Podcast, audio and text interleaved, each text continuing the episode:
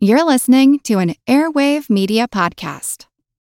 In everything that we do, we just try to take this black box of real estate investing, which is so mystifying for so many people, and we just try to make it very relatable, very approachable, so that whether people want to invest with us or not, they are more educated and they see real estate investing as something that they can do.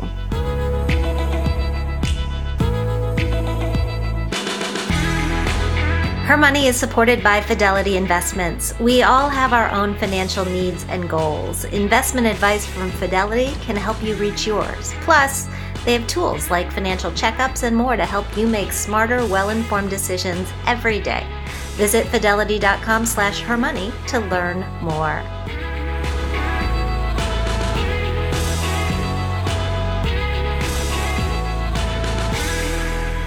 Hey everyone, I'm Jean Chatzky. Thanks so much for joining me today on Her Money. Lately, at hermoney.com, we are seeing that all of our stories on things involving real estate are trending in a major way. There are those of you who are selling homes. There are those of you who are buying homes. There are those of you who are refinancing homes. And there are those of you who are looking to get into real estate as an investment. And the pandemic has just made so many of these decisions seem more urgent and more important as many of us look to escape cities for the suburbs or perhaps thought to invest in a more tangible asset like a house rather than in the stock market. But by the same token, as appealing as an investment in real estate sounds, I have heard loud and clear that many of you do not want to be landlords. You don't want to have to deal with tenants or toilets or termites, which is why today we're going to talk about investing passively in real estate, specifically via a vehicle called real estate syndications. And to help us do this, we are joined by two amazing women, Julie Lam and Annie Dickerson.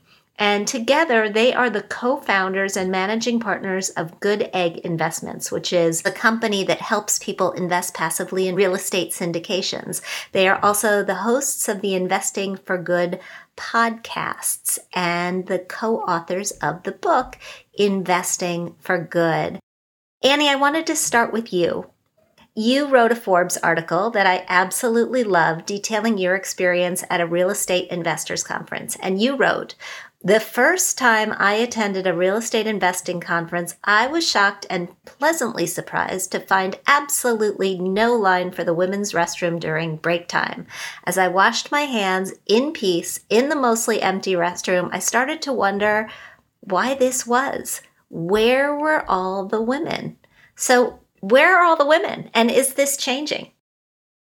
Yeah, that's such a great question. And I still remember that moment so clearly. And I was like, where are all the ladies? And then I walk by the men's room and there's a line out the door. And there's something that you just never see. And I've been to, Julie and I have both been to lots of real estate conferences since. And um, specifically real estate investing conferences, and it's the same thing. It's mostly a male dominated industry. And there's a lot of reasons for that, but I think one thing is that women tend to get intimidated by real estate investing. There's a lot of jargon, a lot of terminology, a lot of figures and graphs and things to learn.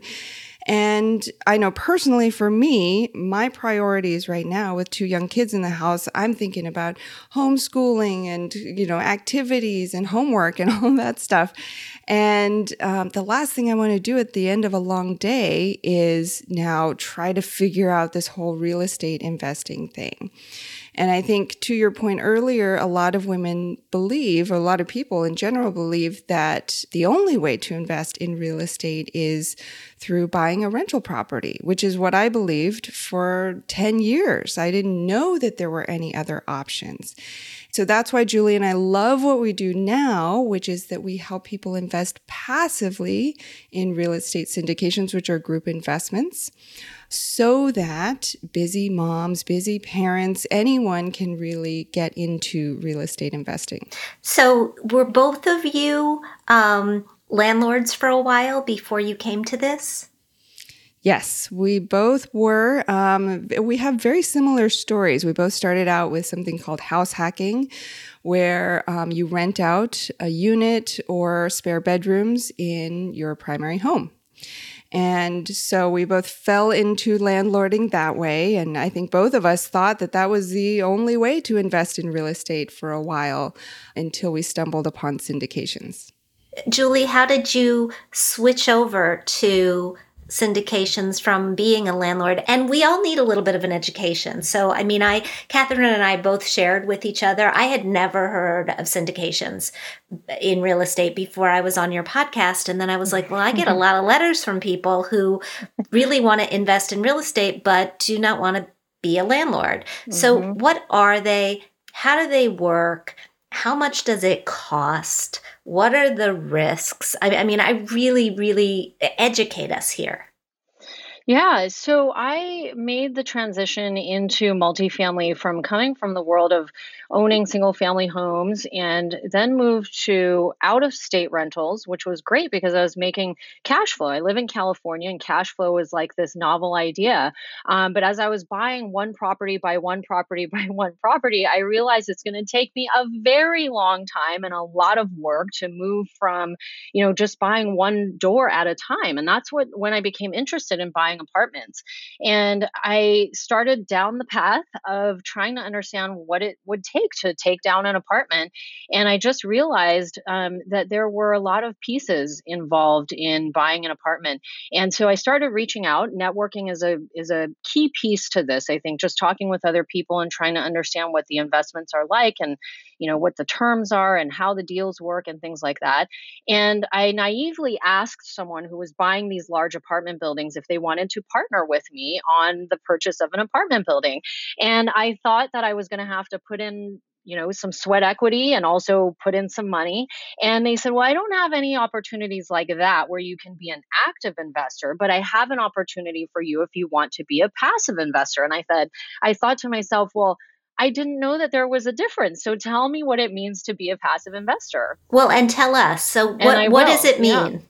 Yeah, so to be a passive investor means to buy an apartment building or buy something where you are basically a partner in the deal where you don't really have any other role other than handing over some money. And that is really the value that you bring to the table is the capital piece of it. And in order to buy these apartments, obviously you need a big chunk of money to buy the apartments. And so a lot of the about 70% to be exact, most of the deals not always are owned by the limited partner passive investors. And so that's essentially what it means is you come in with your money and usually it's about 50,000 to 100,000 is kind of the minimum and you come in with 50,000 100,000 now you can imagine some of these apartment buildings we're buying cost millions of dollars. So there are it's kind of a group investment is the best way to think about it because there are a number of investors who come in with 50 to 100 sometimes more um, and we all together together buy the apartment building. So that's what it means in, is to be a passive investor is you are leveraging the money that you have to essentially earn a return and then the active partners in the deal are leveraging your money to help us buy the larger apartment building and then who takes care of the stuff like the termites and the toilets and collecting the rent and making sure that the properties are rented out i mean we're dealing right now with um, a huge evictions crisis in this country mm-hmm. because mm-hmm. of the pandemic and so i imagine that this is this is a pretty risky game right now it can be. I think it depends what market what market you're in and I think it also depends on the experience of the people that you're working with. So you've got kind of two people. You have the general partnership which I mentioned earlier, which is the active side of the team who then oversees a third party. Sometimes it's in-house, but oftentimes it's a third party property management company that we bring on who's a part of the team. And we pay them a monthly fee somewhere usually about 3 to 6% depending on the size of the deal And that property management team is somebody who's local, boots on the ground, who knows the market very well, and likely has a number of other assets under management that they know how to operate in that market. They understand the trends, they understand the demographics of the people who are living there. And they're really the experts that we work with, that we partner with, essentially, is what it is to help us mitigate the exposure to risk in terms of things like what you're talking about with evictions and occupancy. So, Annie, Julie mentioned that the, the minimum is $50,000 um, typically, although I'm sure, you know, in some places maybe it's a little bit less and maybe it's a little bit more. Break it down for me how much of that money actually goes into the deal, how much of that money goes into fees and other expenses, how long does it take to start seeing some sort of a return, what are those returns likely to look like in percentage terms, and what's the chance that I'm just going to lose my money? Mm. You got all the great questions, Jean. I love it. I love it. All right. So 50,000. So yes, the minimum investment for most of our deals is 50,000 over a 5-year hold time. Now let me explain real quick what happens during that 5 years and why we have a typical 5-year hold time. So when we buy the apartment building, let's say it's a 100 unit apartment building. So, right off the bat, there's going to be some vacant units. And our business plan is always to go in and add value to the property. So, we're not going in, we're not buying hold investors. So, we're not going in just to hold it for 30 years. We're going in to really, we're finding communities that need a little bit of love. Maybe the kitchens need to be updated, the flooring is peeling apart, the pool area hasn't been touched, the landscaping is a mess we look for those kinds of properties where there's some value to be added. So we go in and we revitalize the community. We start with those vacant units and we turn those over. And then as leases come due, then we offer to move those residents into the newer units at a little bit of a premium. And usually they are more than happy. they they see the sparkling new countertops and the cabinets and they're like, yes, I want to move across the way and move into this newer unit. And so we slowly, over the course of the first 12 to 24 months, we renovate all of the units as they become vacant, and it's sort of a domino effect. And so during that time, as we increase the rents to the market rate, we're able to increase the income of the property. And so for commercial properties, they are really valuated based on the income that they can produce, not necessarily what their neighbors are um, worth. And so by increasing that income, we are drastically increasing the equity in the property. So that's one way that we de risk the investment is that we go in looking for opportunities to add value. We buy properties that already cash flow as is. So even if we didn't do anything, it already cash flows. But we have this opportunity to add value and to force the appreciation. Um, which really helps to lower that risk because we have multiple um, exit strategies and buffers built into place as far as the return and the fees? Mm-hmm. Yes. So as far as the returns go, so let's use a hundred thousand as an example because the the numbers are easier.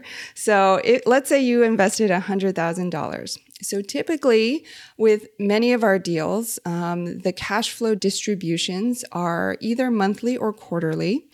And often they start right away within the month or two right after the deal closes. And then, of course, all the projected returns are just projected and they're different for every deal. So there's no guarantees, but I'll give you an example of typical returns that you might see.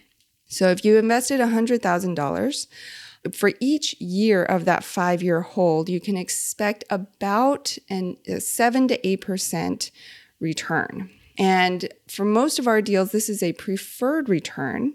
So let's say it's a preferred return of 8%. What that means is for that first 8% of the returns, those go entirely, 100% of that first 8% go to the limited partner passive investors. The general partners, the active syndicators, don't get any piece of that first 8%. So it's a really great alignment of interest because the syndicators wouldn't take on a property that they didn't think could at least produce that 8% because otherwise they wouldn't get paid. So that 8% annually comes out on a $100,000 investment, comes out to about $667 a month. And then at the tail end of the investment, at that five year mark, when we look to sell, then you can expect, of course, your $100,000 back plus another, say, 40 to 60% on top of that. So let's say it's 60%, then you're getting $160,000 back roughly, plus the $8,000, that 8% per year during that five years. So all together, you go in with 100,000 and you come out with 200,000 after five years. In what instances do I get less than my 100,000 back? So, Julie, we want to talk about that one? Yeah. So, I mean, there's the only way that that would essentially happen is if the value of the property was to drop below what we initially paid for it. So, let's say we bought the property for 10 million and then let's say we had to sell it at a time when it was only worth 6 million then 4 million dollars of that money it would basically decrease across the entire ownership of the property. The value that 4 million dollar value would bring that down. So let's say you put in a 100,000 you would only get 60,000 back. But the way that we are buying the properties with the value add component because we're going in it's almost like buying a flip property. You're getting the properties at a little bit of a discount I totally get that. I just mm-hmm. think it's important from an educational standpoint because there yeah. are lots of different people to do this with, right? It's mm-hmm. not just your right. company and and mm-hmm. I want people to understand that that there are risks and I, I, mm-hmm. you know, I say that as somebody and my listeners know this who bought a home in 2005 and when I go to sell it next year, I will not get my money out. So you can lose money in real estate and I think that's really really important to put on the table. I want to talk about who is right for this. But before we mm-hmm. do that, let me just remind everybody that Her Money is proudly sponsored by Fidelity Investments. Whether you're looking for a turnkey way to save and invest, or you need to tap the support of an experienced pro for a more complicated financial picture, Fidelity can help you meet your goals. In addition to investment advice, Fidelity also has online tools like financial checkups that can help you make smarter, more informed decisions every day. And you can visit fidelity.com slash slash her money to learn more. We are talking to Julie Lam and Annie Dickerson, real estate investors and co founders of Goodegg Investments. So, how do you know if you have the mentality for this? Yeah, I mean, I think there's always, you have to be willing to give up control at the end of the day is what it is. And there's a lot of people out there who aren't as much as you don't want to deal with the the tenants and the termites and all of that good stuff. Letting go of control, I think, is is a key component of this. You have to be able to be comfortable with relinquishing the power to know when to sell, to know when to stop renovations, to know when to do all the different things on a property. You have, but that's really the beauty of it is that you don't have to do that. But if you don't, if you're kind of a control person and you need to know you need to be, be able to say okay now is the time to sell or now is the time to stop renovations or start renovations or make the big decisions probably not a good you know investment opportunity for you and overall, and I, I, don't want to specifically talk about your investments or your deals, but overall, do you think now is a good time to invest in real estate given the pandemic and the financial crisis? I think that it's always a good time to invest in real estate if the numbers make sense. And as long as you understand the fundamentals of the market that you're investing in, I think it always makes sense. I think trying to time the market is a very risky proposition, but that's my opinion. It's my opinion too. Mm-hmm. So there you go. um, Annie, let's wrap it up with you. I know that a big part of your mission, and you started with this, is is to help more women and more moms specifically invest in real estate. Why is this so important to you? You know, it's when you help a woman, you don't just help one person, you help their whole family, you help their whole community. Because once women learn what this is all about, they give back. They turn around and they teach their friends, they teach their neighbors, they share how these opportunities work. And so that's why in everything that we do, Jean, I can't tell you the number of times I've typed fancy jargon words like capital preservation. And then I'm like, wait, delete, delete, delete protect your money. and and everything that we do, we just try to take this black box of real estate investing, which is so mystifying for so many people, and we just try to make it very relatable, very approachable, so that whether people want to invest with us or not, they are more educated and they see real estate investing as something that they can do. Ugh. Fabulous. Thank you guys so much for the education. Where can we find more information about you? The best place to go is our website, goodegginvestments.com. You'll find more information about our podcast, Investing for Good. You can get a free copy of our book, and um, there's courses there, everything. We've got a ton of resources there. Julie, Annie, thank you both so much. And we will be right back with Catherine and your mailbag.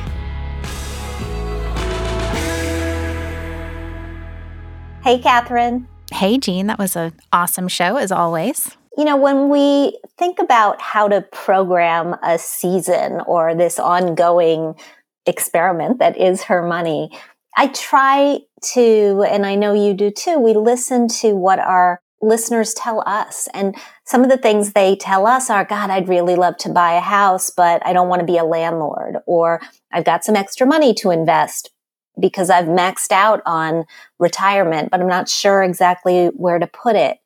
And so, you know, these solutions may not be right for everybody, but I think it's interesting to know the landscape. It's interesting to know, especially now with savings rates so low, what your options are. It's so true. I think that that is a huge part of our mission, really, at Her Money, is just letting people know what your options are. I think yeah. that this is what holds women back from investing a lot of the time is just not knowing like oh I could do a mutual fund I could do an IRA I, I could put more in my 401k I could do real estate whatever it is there's just a wide world of menu options out there. And like I said to Julie and Annie I had never heard that this was a possibility, this sort of real estate syndication, until they reached out to me and asked me to be on their podcast. So then I took the time to look into it and learn a little bit about it. And I thought, okay, this is something that our listeners should know. Yeah, likewise. I had never heard about it until you were on their podcast. So that makes two of us. But this is why I feel like I can continue to do personal finance for 30 years because there's always something new and some of it is a total ripoff and some of it is great and all of it is not for everybody. We need to know the options. So true. Such a good point. So we've got some questions? We sure do. Other people wanting to know what their options are. Okay. Our first question comes to us from Leanne. She writes, Hi, Jean. I turned 52 in December and I'm looking to leave my job in 2021. I've been with my current employer for 23 years and I've had several different roles. I have an undergrad degree in finance, and 10 years ago, I entered the world of compliance and ethics and obtained a master's in business law. If I could do it all over again, I'd go to law school, but at my age, it doesn't make sense. I'm trying to be proactive and do something with my career that I'm passionate about that still provides financially. I don't hate my current role in compliance, but I'm a little burned out with the hours. I'd really love to become a financial coach or counselor and help people with the basics of getting their finances in order. I don't necessarily want to be an advisor and direct investments, I just want to help people get back on track. I've helped a couple of friends create a budget and map out a plan to pay off debt, and I really love helping people in this manner. My question is what route should I go? I've looked at various certification programs for financial coaching or accredited financial counselors, and I'm willing to complete these courses, but I'm not sure which one is best. Is finding a financial coach role with a company even realistic? Are there other careers that I'm not thinking about here? I want to help people get their finances in order, and I love helping people in general with organizing their life. I'm not in a position to start my own business and work it 100% of the time. I have eight years left on my mortgage and I'm the breadwinner, so I need a steady income. I'm doing all the things financially that I need before actually quitting my job, such as having six months of expenses in the bank, an emergency fund, etc. And I haven't made any final decisions on timing. Obviously, with COVID, there are so many unknowns, but I want to be prepared to jump when the time is right. I'd really appreciate your advice. Thank you. Boy, Leanne, there's so much in your letter to dig into. The first thing that I flashed on was this fact that I keep in the back of my brain that my father, who retired at age 70, had always said he was going to go to law school when he retired. That was just something that he wished that he had done. I don't know that he necessarily wanted to work as a lawyer. I think he just wanted to know the law and he was a good arguer. But I don't think it's too late if knowing the law is what's driving you. I think there are lots of ways to go to law school and that includes going at night if that's something that, that interests you. So I don't want to see you table that dream if that is your real dream. That said, I love the idea of you becoming a financial counselor. If helping people in this way is interesting to you, there are definitely jobs out there. I don't know that they would pay what you're earning now because I don't know what you're earning now, but my guess is being in compliance, it's a pretty good salary. So I would definitely compare those things as well. Specifically, the program that I would look at is the one from the AFC PE. That stands for Association of Personal Financial Counselors and Educators. And they offer several different tracks of courses for accreditation. If you aren't sure which is right for you, you can just dip your toe in the water there by taking a class or by learning more about the specific training that they have going on. Simultaneously, I know there are life coach certifications. I believe that our guest, Julie Morgenstern, still certifies professional organizers. She was on our first show in the new year. That is another hot area. So I might test the waters a little bit. Do it in your spare time. Do it at night. Do it on the weekend. And if you find that you can't quit your job in compliance, but that this is something that you could do as a side gig, maybe you find another area of this that makes sense for you or because you're giving yourself some runway in looking to leave your job next year, you can figure out how much you really need to make in order to make ends meet and which of these scenarios will allow you to do this. But I wouldn't commit to any of these options quite yet before you jump in and take a course here, take a course there and see what fits. And when she's looking for programs and certifications, are there any to avoid or any that she should definitely look into? That's why I recommended the AFCPE programs and Julie Morgenstern's coaching. Those are ones that I, I know personally. And so I feel like I can get behind them, which is not to say that they are the only good ones out there. But before you spend money on training, I would absolutely hit the internet, look for a Reddit thread, see if other people are commenting on whether this is a good deal or a bad deal, read Better Business Bureau ratings. And, you know, you're spending good money here, so make sure you're getting something for it. Great point. Thank you, Jean. Our next question comes to us from Anita in Country Club Hills, Illinois.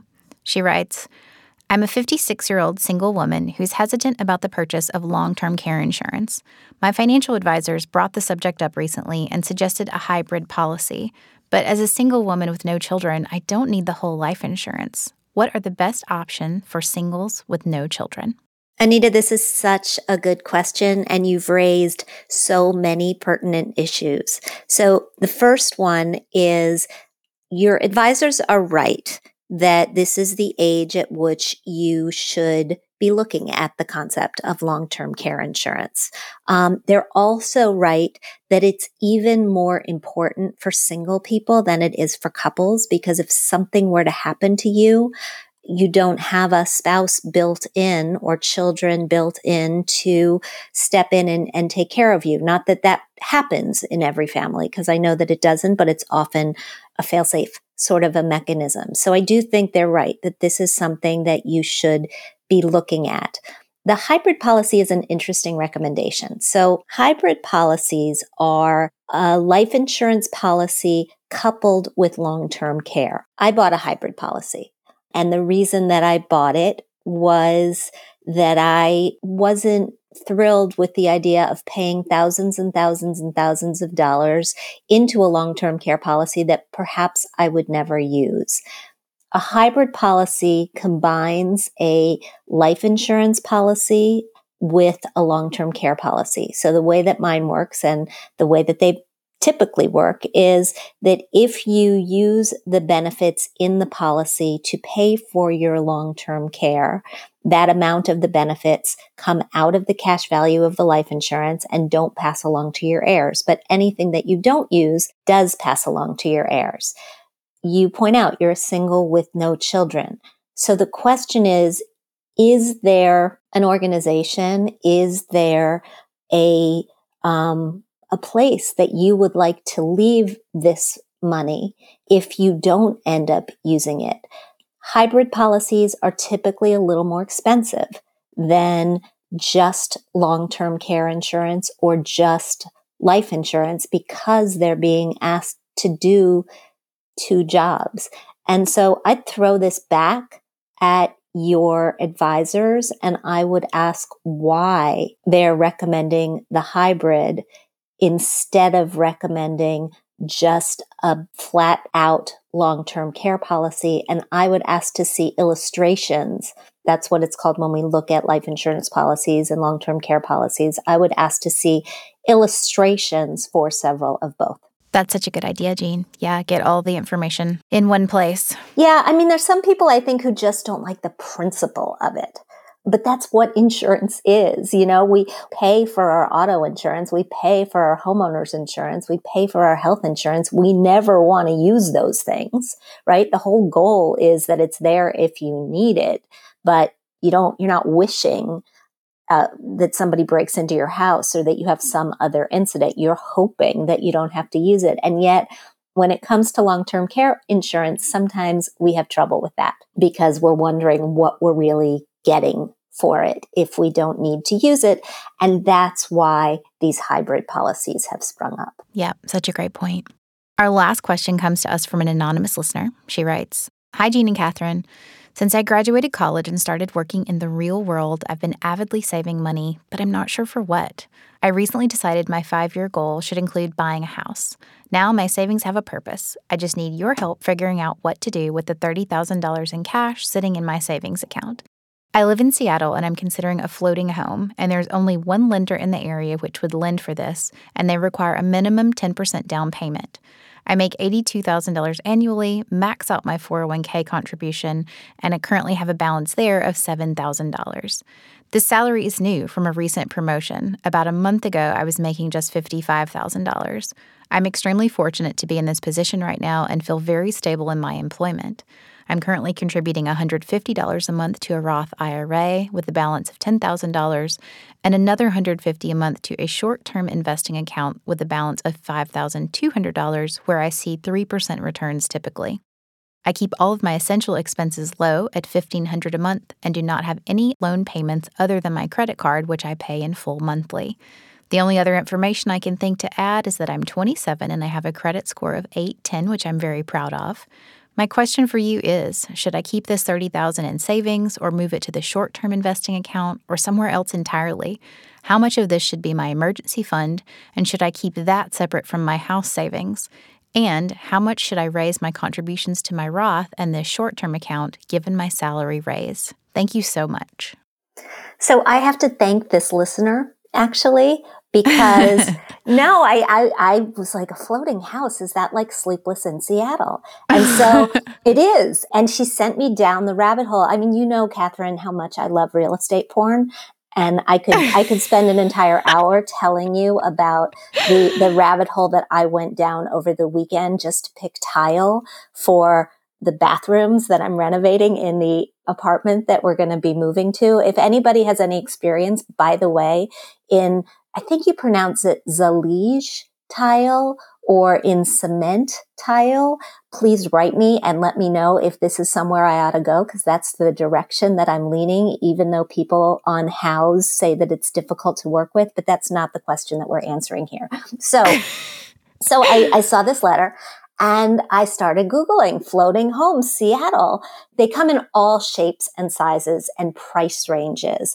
But boy, are they fun. I mean, they're really, they have little outdoor areas and some of them, some of them are millions of dollars and some of them are $300,000. And, you know, I sort of figured, well, you're 27. I, maybe you would want a two bedroom and those start around five, six hundred thousand dollars.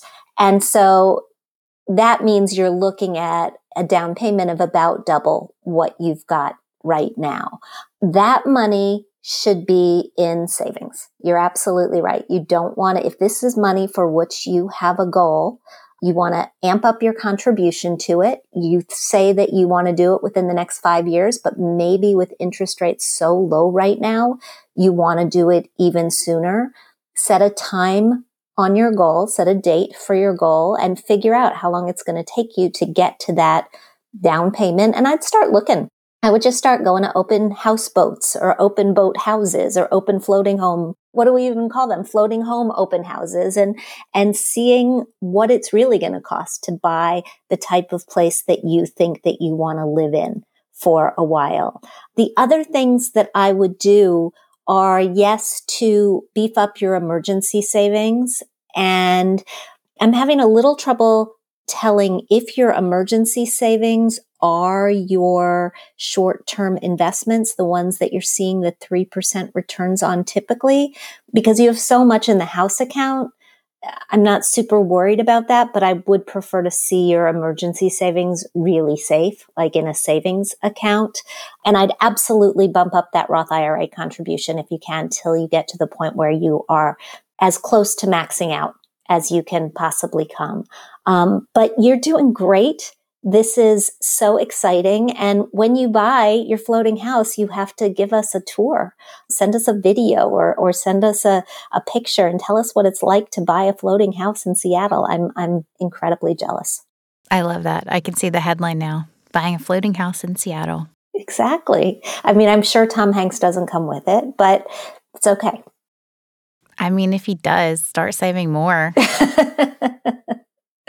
But it would have to be Tom Hanks circa Sleepless in Seattle. Couldn't be, you know, couldn't be Tom Hanks circa, I don't know, whatever. COVID. He, oh, you, you don't oh, want COVID, Tom Hanks? We don't want COVID, Tom Hanks. And we're glad that he and Rita are doing much, much better. but uh, yeah, what a fun goal. I mean, this is yeah. the fun of money, right? This is the fun of thinking, all right, what can my money do for me? What is my dream? And that's what, that's what I just love about this, this letter that she's, she put a stake in the ground. I want to buy a floating house. It's awesome. Yeah. Amazing. Thank you, Jean. Thank you so much, Catherine. And keep the letters coming. Mailbag at hermoney.com. In today's Thrive, should you lease or buy your first car? If you focus solely on the monthly payment that you can afford, leasing a car is generally less expensive than buying. However, the decision to lease or buy a first car isn't as straightforward as simply going with the option with the lowest payments. Instead, I want you to consider the following things. First, do you drive less than 15,000 miles per year? Sometimes less than 12,000 miles per year? Do you like a new car every few years? Does your car look like new even if it's after three or four years? Do you have a limited monthly payment? If so, then leasing might be your best bet. Although car leases put a limit on the number of miles that you can drive during the leasing period, and again, most leases are between 12 and 15,000 miles per year, the average driver in the US puts about 13,500 miles annually on its vehicle, according to Car and Driver. If you go over your mileage on a leased car, it will cost you. You're going to get hit with penalties as high as 25 cents a mile. So you go over by 10,000 miles when your lease is up, you owe an additional $2,500. That completely ruins all your leasing math. On the flip side, let's talk about buying. If you drive more than 15,000 miles a year, if you like to keep your vehicles for a decade, if you have kids or pets who aren't exactly gentle on your interior, or if you're a bit of a slob yourself, if you can afford a higher monthly payment or a longer payment term, then purchasing might be the better choice. When you buy a car, there are no restrictions on the number of miles that you can put on it. If you have a long commute, take a lot of road trips, buying is probably a better option. You also don't have to worry so much about the wear and tear, except again in terms of resale value and making your car last. You won't get charged for a big scratch or torn upholstery. And if your kids manage to grind rainbow sprinkles into the carpet or your dog's fur gets woven into the upholstery, it is no big deal. Then, of course, there is another option. You can look to buy a used car. It can be intimidating to buy a used car, but you can take some of the money that you'll save by choosing used and put it toward your car repair budget for when issues arise. And even after factoring in the cost of additional repairs, you will often save money with a used car over buying new or leasing. Last point here. If you end up financing your vehicle, it's important to understand the specifics of the loan or lease that you're considering. Terms can vary widely. You should determine your likely total cost rather than just focusing on your monthly payment. No matter what option you choose, do your research, come prepared, and be realistic when it comes to balancing what you want versus what you can afford. Thanks so much for joining me today on Her Money. Thanks to Julie Lam and Annie Dickerson for talking with us about their investing journey and inspiring us to take a look at different ways to invest in real estate. If you like what you hear, I hope you'll subscribe to our show at Apple Podcasts. Leave us a review because we love hearing what you think. We also want to thank our sponsor, Fidelity. We record this podcast out of CDM Sound Studios. Our music is provided by Video Helper, and our show comes to us through Megaphone. Thanks so much for joining us, and we'll talk soon.